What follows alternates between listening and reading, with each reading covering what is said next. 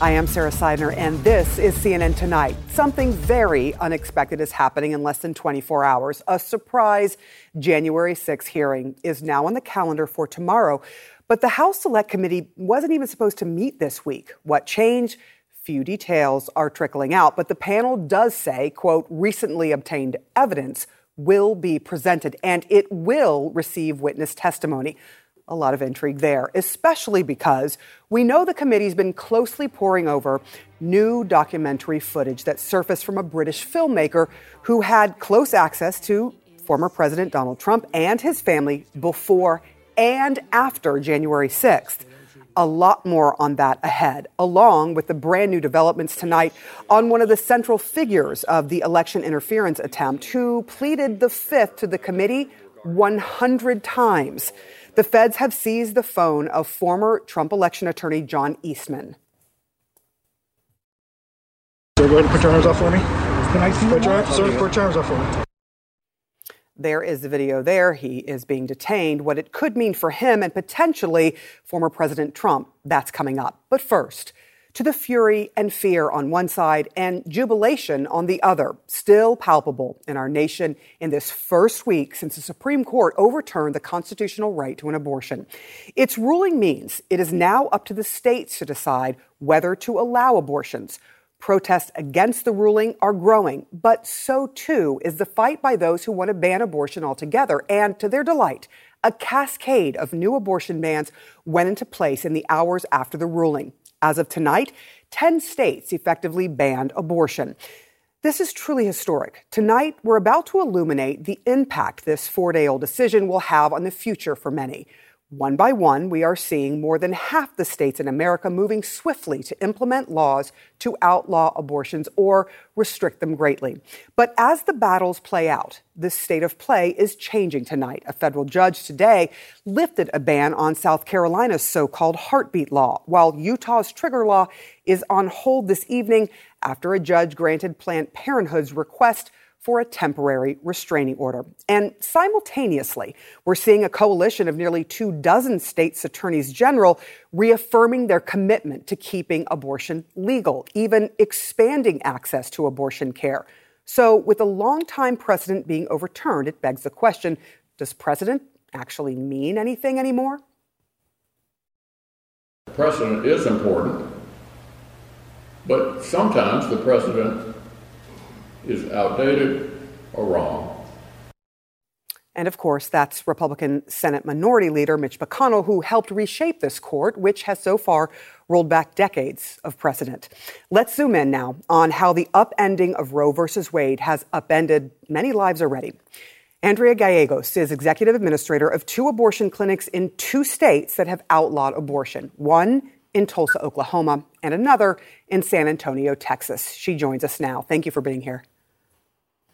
Thank you for having me, Sarah. Can you describe to me exactly what happened when the news came down and you found out about the Supreme Court's ruling? What happened in your clinic when that decision came down? So I think it's important to remember that Oklahoma and Texas have been in a post-Roe uh, country, uh, you know, state um since the very restrictive laws have already gone into effect in those states. Um, but the morning of the decision um, really solidified um, the future for our states and others. Um, in San Antonio, Texas, we had patients in the clinic with us that we were then forced to um, tell that we could not provide their services that day. And it was really painful. It was painful for them, and it was painful for, for us to deliver that news as well. I know because of HIPAA laws, you can't tell us who, but can you give us a sense of where these patients were in the process, maybe an age of someone? Was there somebody who, for example, was in the, just before the procedure that was told to leave? What exactly happened to your patients? Sure. We had uh, called a patient back into a room and had her get ready for her sonogram, uh, and then had to ask her to get dressed and go back to the waiting room to get ready to hear the news um, from the physician who had to make the announcement that morning. Uh, we had, um, you know, the decision came in just shortly after nine. So we had a group of maybe ten or twelve patients that had arrived already. And um, we're expecting to get services, expecting to receive their pill, expecting to have the surgical procedure done. Um, and, you know, we had to deliver that devastating news that it, it was not going to be possible that day. Can I ask you how they reacted when you told these patients that, look, um, it is no longer viable for us to do this. It, it would be considered against the law and you have to leave. Um, hysteria, confusion, anger, despair. Um, those were all the emotions in the room. And um, it, you know, we, we all felt it. There were tears from uh, patients. There were tears from staff. Um, it was incredibly difficult. It's something that I, I don't think um, the uh, folks behind these laws understand what it means for someone uh, facing this already incredible, difficult decision and now asking them to, you know, flee their home state in order to access healthcare. Is that what many of them, did they tell you what they were going to do next? Was there anyone that, for example, said, you know what, I'm going to change my mind um, because now that this is against the law here, I, I'm going to go ahead and have this child? Um, there was a little of both, uh, but mostly because the idea of having to travel, the idea of Um, finding the means to be able to do that just seems so unrealistic for so many patients. Um, and so the reality of, you know, does this mean that I'm going to have a, a forced pregnancy? Um, and then you had others that said, you know, despite all odds, they would have to make it out of state, that they had no other choice. They had to get this done and they would find a way. Um, and I, you know, I think we're going to see uh, a lot of, of both of those scenarios. These bans do not stop abortion. Uh, women will still seek access. We're just making it incredibly difficult um, for women to make important healthcare decisions. How do you respond to those who are very happy and been fighting for decades uh, to stop abortions from happening in this country and who truly believe that they are saving lives?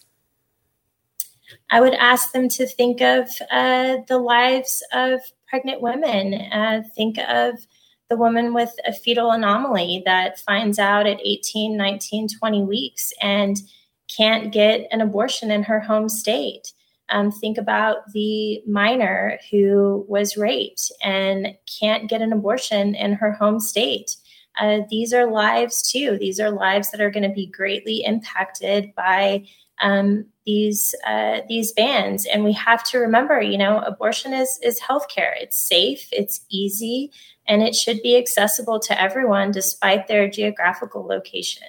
Can you give me a sense, are most people um, accessing pills um, that cause abortions or coming in to the clinic um, to, to have you do it in a different way? W- what is happening when it comes to those two options?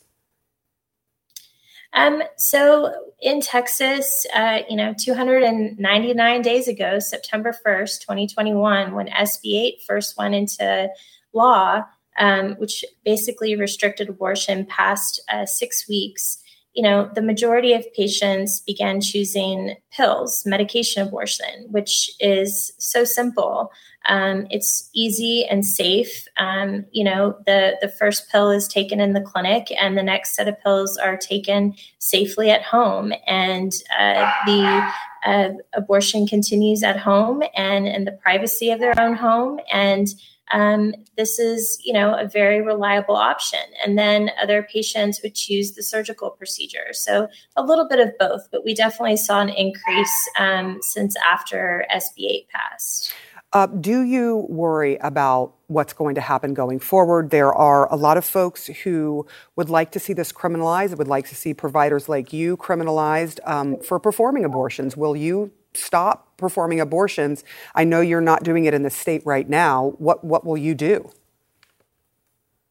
Um, so, you know, we are hoping that um, we can have some legal resolution of what's happening right now in Texas.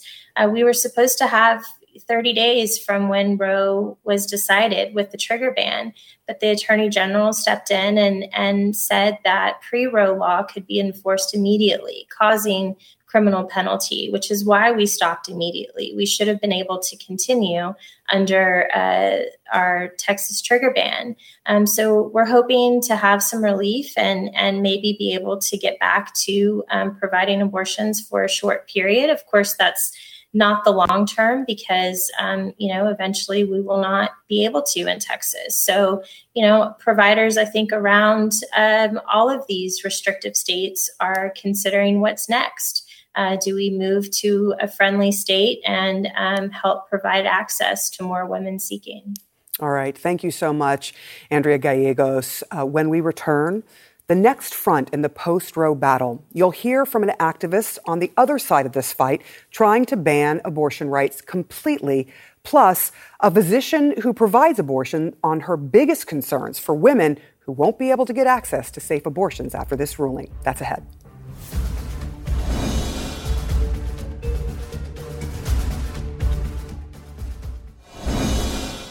The debate over abortion has been inflamed once again. A new battle is brewing after the Supreme Court decision on Friday overturning Roe v. Wade.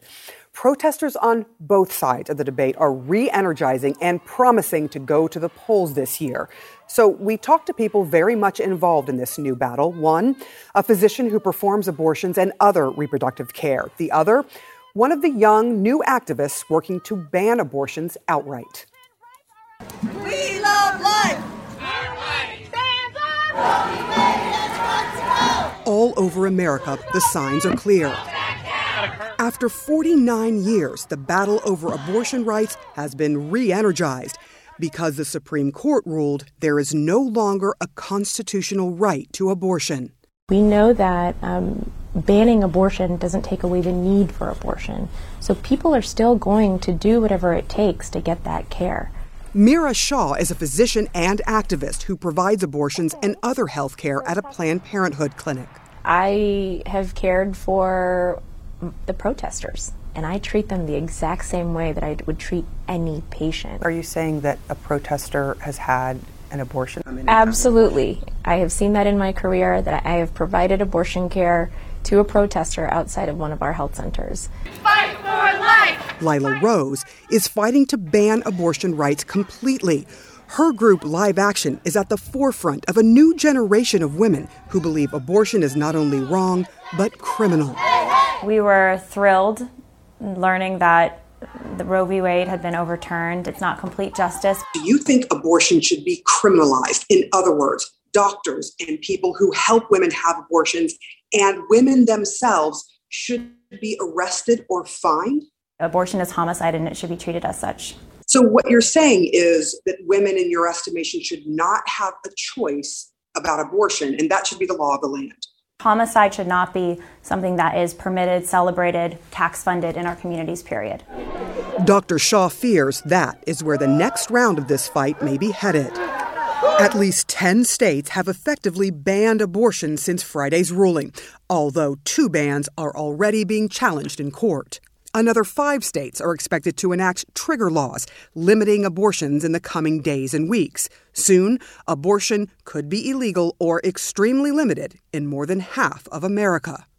At least nine states looking to ban abortion have no exception for rape or incest. If a woman is raped or she's impregnated by a relative, why should that woman have to go through with the pregnancy and bring that baby into this world?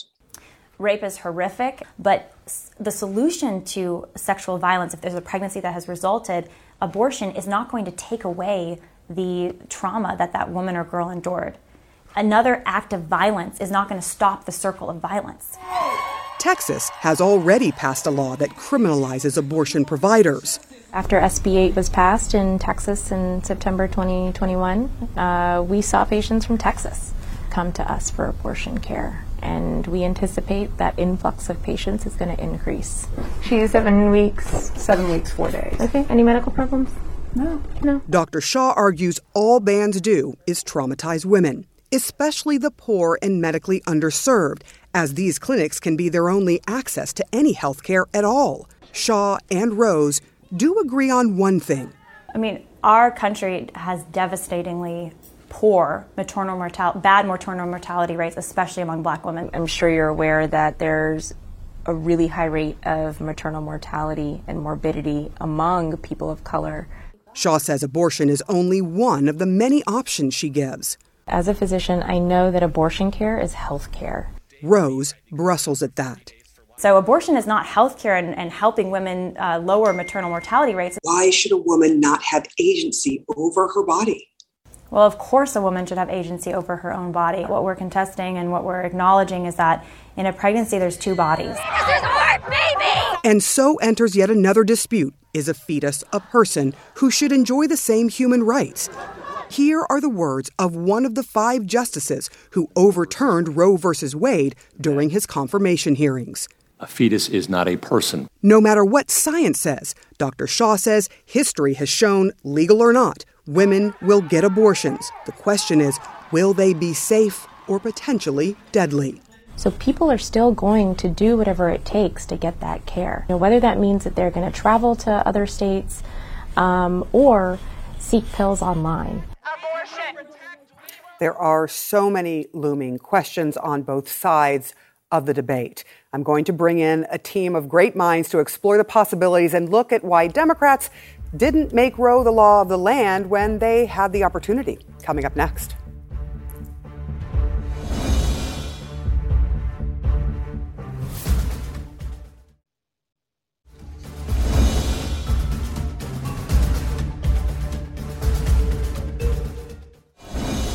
The warning from some physicians and abortion providers is this. Banning abortions does not eliminate the need for one. It only eliminates safe abortions and the ability to seek them without fear of criminal prosecution. Consider just how many women have had an abortion in the United States. And this number, by the way, surprised me. According to the latest data from twenty twenty, Guttmacher Institute estimates more than nine hundred thirty thousand women legally got the procedure. That number on the rise again after a long-term decline in the nineteen eighties. It fell about half. Joining me now to discuss, Van Jones, Jennifer Rogers, and Carrie Sheffield.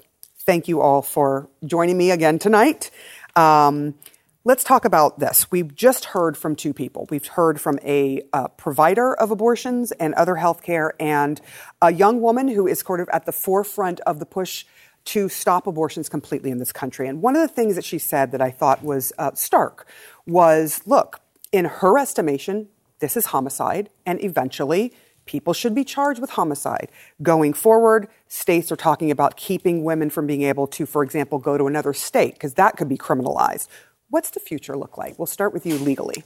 It looks like chaos, Sarah, complete chaos, because you have fifty states, about half of which are going to restrict abortion significantly or ban it altogether. They're going to do it in different ways. Some will have an absolute ban, no exceptions for life of the mother, no exceptions for health of the mother, no exceptions for rape, no exceptions for incest. They'll want to reach out beyond the borders of their own state to get women who travel away to get a procedure in another state. They'll want to criminalize even the Uber driver who takes you to a clinic. You know, there are really no bounds to what states are going to try to do. The question is, what will the courts do when these are inevitably brought into litigation? And while all that is happening over the next months and years, people don't know what they're allowed to do, what they're not allowed to do. I mean, it's going to be Uh, complete, complete chaos as a legal matter. And sure. I can tell you, having talked to some of the providers and some of the doctors, they have said this very thing, that there is a lot of confusion out there.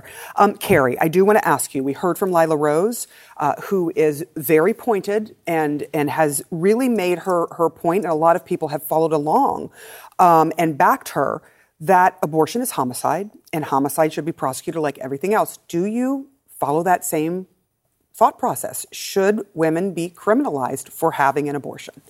I love Lila Rose. I think what she's done with her work and, and just saving the lives of millions of unborn, I bless her, um, first of all. And then secondly, in terms of punishment, I think that the punishment should be geared toward the providers. Um, I do think, though, that that number that you, you pointed out, nine hundred thirty thousand abortions, that is not safe, legal, and rare. The key word. Democrats failed. They failed. They failed. That's why this is a, such a shock to the system, is because Democrats failed to make abortion rare.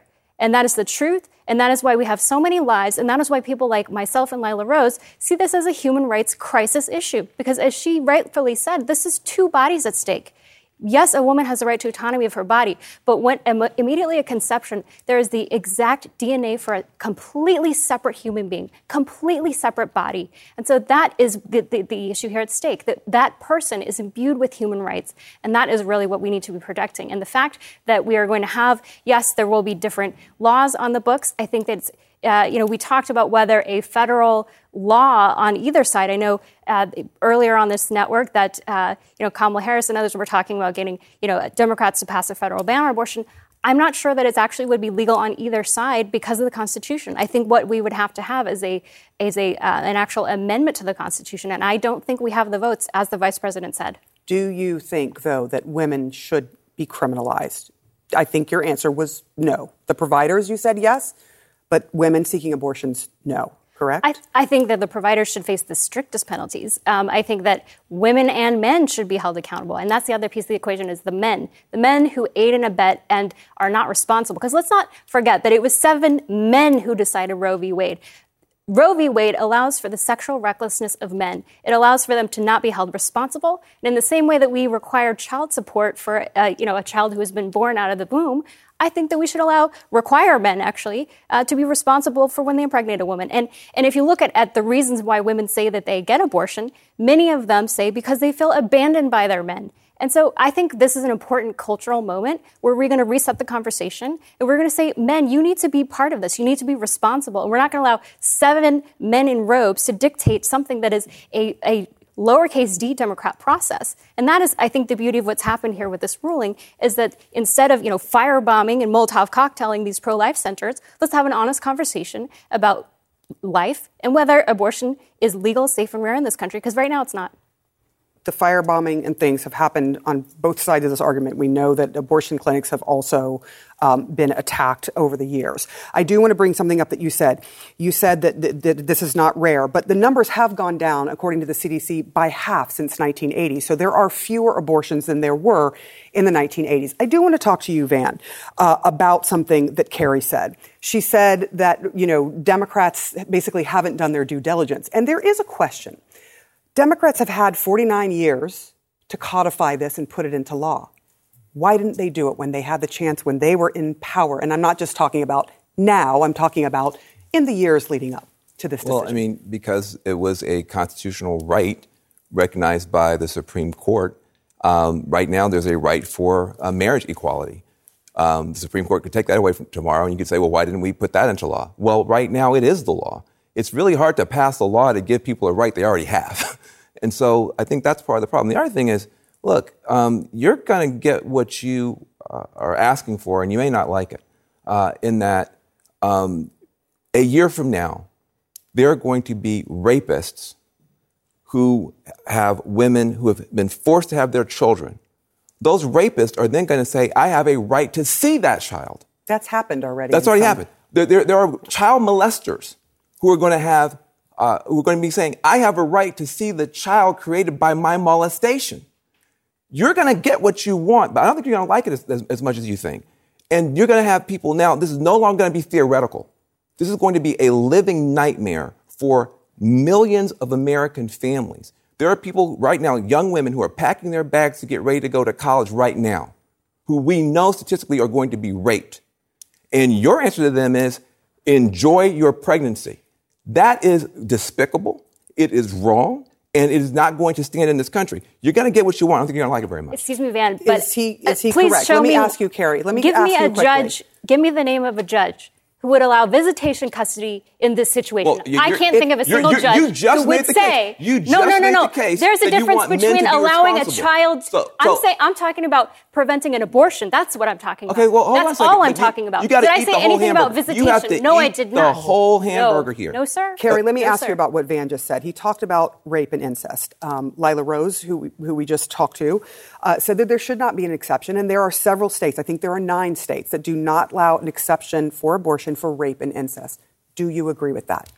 I agree with that because it's Why? a human life. Whether a human life is conceived in violence or in love, it is still an act of violence to commit murder of that innocent child. And so I do not agree with the rapist getting visitation rights. And I don't think any judge in their right mind would agree with that, Van. And so it's it's quite, quite just, you're using a talking point to talk about. It's not about a talking getting, point. No, I'm listening to you. No, I'm listening to you. I'm, sorry, I'm taking your I, talking points to the logical no, conclusion. No. So, so, so you're, I'm saying, I'm saying, I'm let, saying let a rapist should, should uh, uh, any male who impregnates a woman should not that's uh, aid and abet the, the way, abortion hold, of the hold woman. Second. That's my It's point. Already the, I don't mean to be rude here. It's already the law that if I impregnate a woman, and she has the child, that I'm responsible for that child. And you have a lot of dads right now who are considered deadbeat dads because they're not doing that. The law is on the side of the women in that situation. So don't position yourself as somebody who's somehow fixing a problem here. Men who impregnate women are responsible. But this is something very, very different. And by the way, we're now talking about the loss of legitimacy for the Supreme Court because you have a Chief Justice who probably agrees with you more than me, who said, can we at least move in an orderly manner that respects precedent and does the minimum that we can do to uphold the law?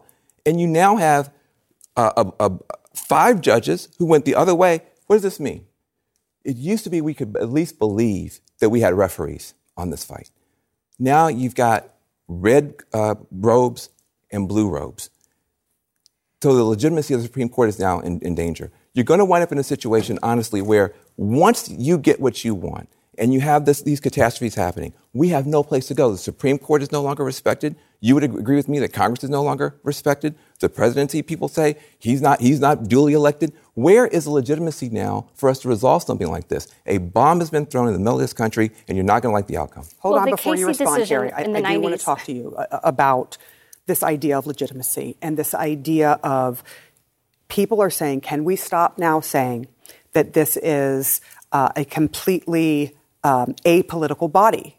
Are they correct in saying that? Yeah, I'm afraid they are. I mean, you know, it, it used to be that that by uh, going with the notions of judicial restraint, stare decisis, following their precedent, taking inc- incremental steps, really only deciding the matter that was exactly in front of the court, that's how they had integrity. That's how they had credibility. People knew that they were only deciding what was in the four corners of the case before them. They didn't give overly broad pronouncements about what else should be the, the law. And, and that's how the court had credibility for so many years. They have now completely jumped the rails. I mean, in the Dobbs case, this is the point of Justice Roberts' concurrence, which you mentioned. He says, you know, we didn't have to go this far. No one had to overrule Roe versus Wade. Mississippi proposed a fifteen-week ban. We should say, okay, that's okay, that's constitutional. We don't need to overturn Roe versus Wade. I mean, that's how they lose credibility. You know, there's a there's a Occam's razor, right? It's it's whatever is the simplest and most obvious explanation is probably the right explanation. When you look at Dobbs, when you look at the gun case, and you start to see that they're legally indefensible. They're grasping at straws. They're selectively using history. They're not using judicial restraint. They're not following their own precedent. What's the most logical conclusion, the simplest explanation? That this is a results-driven, ideological decision, and that's how they got to where they are. They have the numbers now. They're going to do what they want to do, and we're seeing it in abortion, guns, religion, First Amendment. We're about to see it in administrative law next week or maybe tomorrow, and it's just off the rails. Carrie, I'll give you the last word, but quickly. Occam's razor, the simplest explanation, is there a right to an abortion in the Constitution? No. Therefore, the court recognized that. The Casey case in the nineties tried to do exactly what you're saying. It waffled. It said, let's have this be, you know, kind of the final word and let the states kind of work it out gradually. And it never happened. We never got clarity. And so what this happened was it ripped the Band-Aid off and said, we finally have some clarity because this is clarity. This is clean. There is no constitutional right. Not to mention there were twenty-six states, I want to point out, that signed on and asked Dobbs to be over, or, or the abortion so-called right to be overturned. That's twenty-six states okay. who already agreed with this decision. And I will just point this out, that for forty-nine years, each of these justices have reaffirmed and reaffirmed and reaffirmed. Uh, the Supreme Court has reaffirmed this. So that is one of the issues that a lot of people are concerned about, this reaffirmation, and now that has all changed in twenty twenty-two. All right, everybody stick around. We're just learning about security concerns tonight, about a witness at Tamari's last-minute January sixth committee hearing. That discussion is coming up next.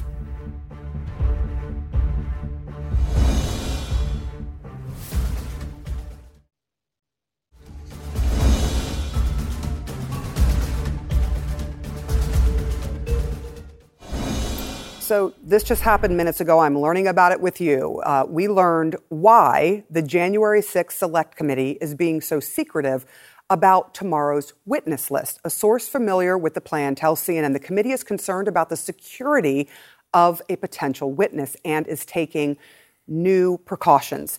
That's news is coming. As John Eastman, Trump's former election attorney, says, the F B I seized his phone. This is video of that moment. We are back with our panel, Van Jones, Jennifer Rogers, and Carrie Sheffield. Uh, thank you for sticking around with me. Uh, Van, I'm going to turn to you first. We hear from the committee, this is all of a sudden, they weren't supposed to do this for a while. People are off. They had left. Right.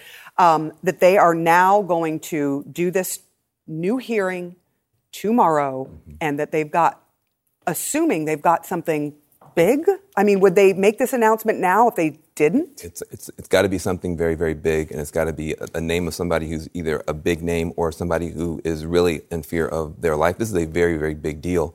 Um, people, uh, Eastman is saying that they shouldn't have grabbed his phone.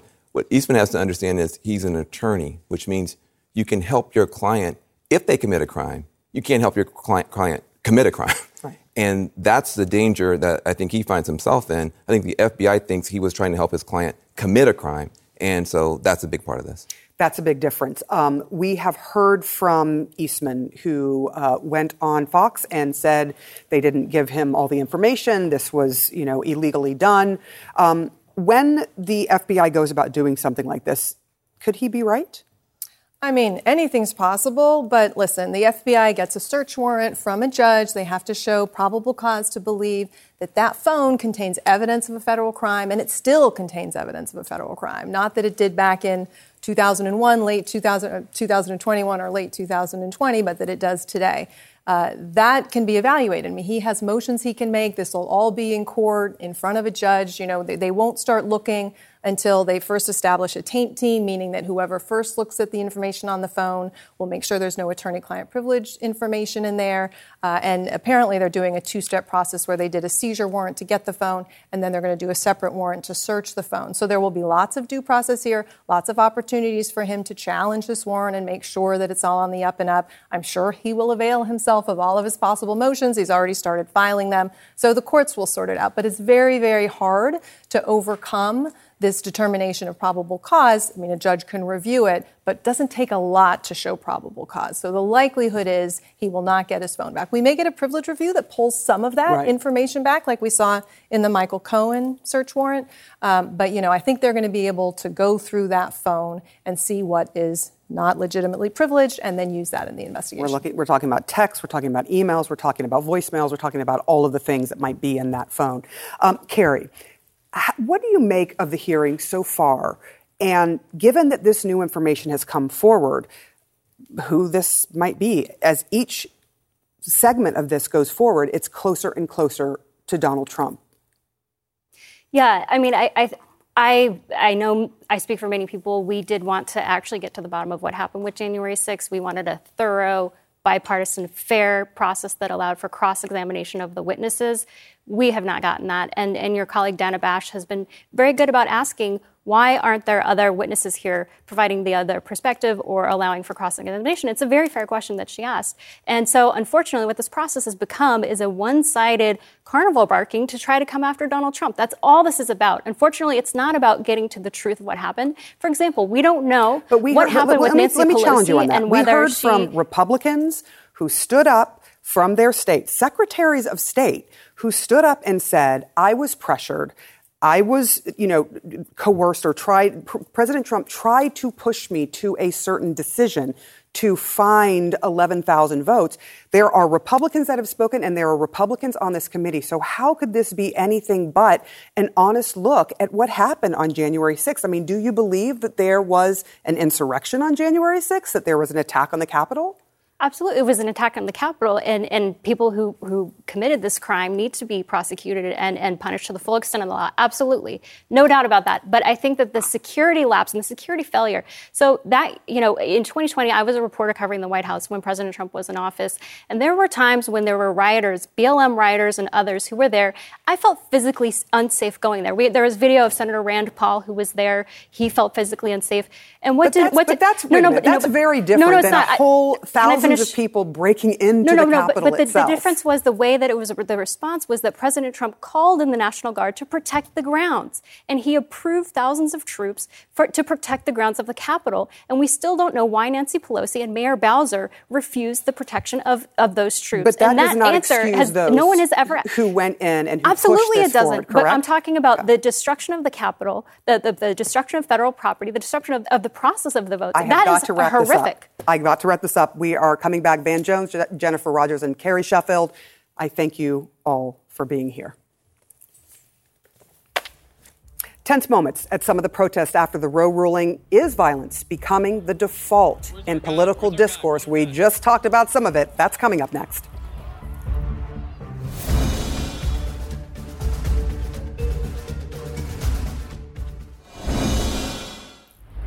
Roe's reversal fueling passions, anger over the Supreme Court's decision showing no signs of cooling. In Arizona, Friday's protest outside the state capitol ended in a cloud of tear gas.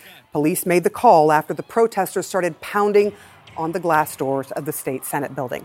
Nobody got into that building, but there was damage done to public memorials across the street.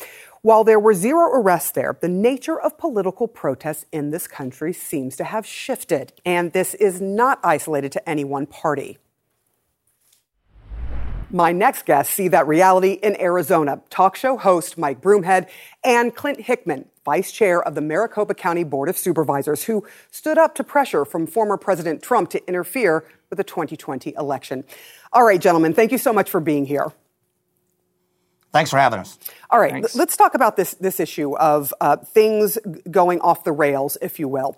What do you think has changed? Here we are, my party, angry people on my side of the aisle, aisle and should be furious, as we all should be, that there are protests and violent protests and threats against Supreme Court justices. But go back six months or a year, whenever it was, there were over one hundred people from my side of the aisle out in front of his house where he had to have sheriff's deputies uh, making threats of arrests and scaring his wife and his children and his neighbors. So if both sides don't agree that there is extremism on both sides and we don't all shout it down, I think this is going to happen for a long time until both sides say it has to stop, whether it's our side of the aisle or the other side of the aisle. Mike, I want to address that. We were looking at some of the video um, outside uh, of, of Clint's house uh, where people did show up. And we're seeing this more and more where protesters, whether you are uh, on the left or you are on the right, are showing up at people's homes, whether it is a Supreme Court justice, uh, as happened recently, or it is a politician that you disagree with. But in this case, w- weren't they people who were Republicans that showed up at your house, Mike? Yeah, I'll take I'll, I'll take that one, Mike.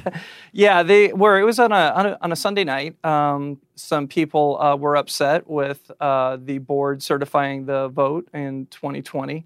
They showed up, and um, the good thing is I had a little bit of a drop on it. Uh, some people called me and gave me a couple hours to prepare, and because of that, I was able to have a couple sheriff deputies there uh, to greet them as they uh, came down my street.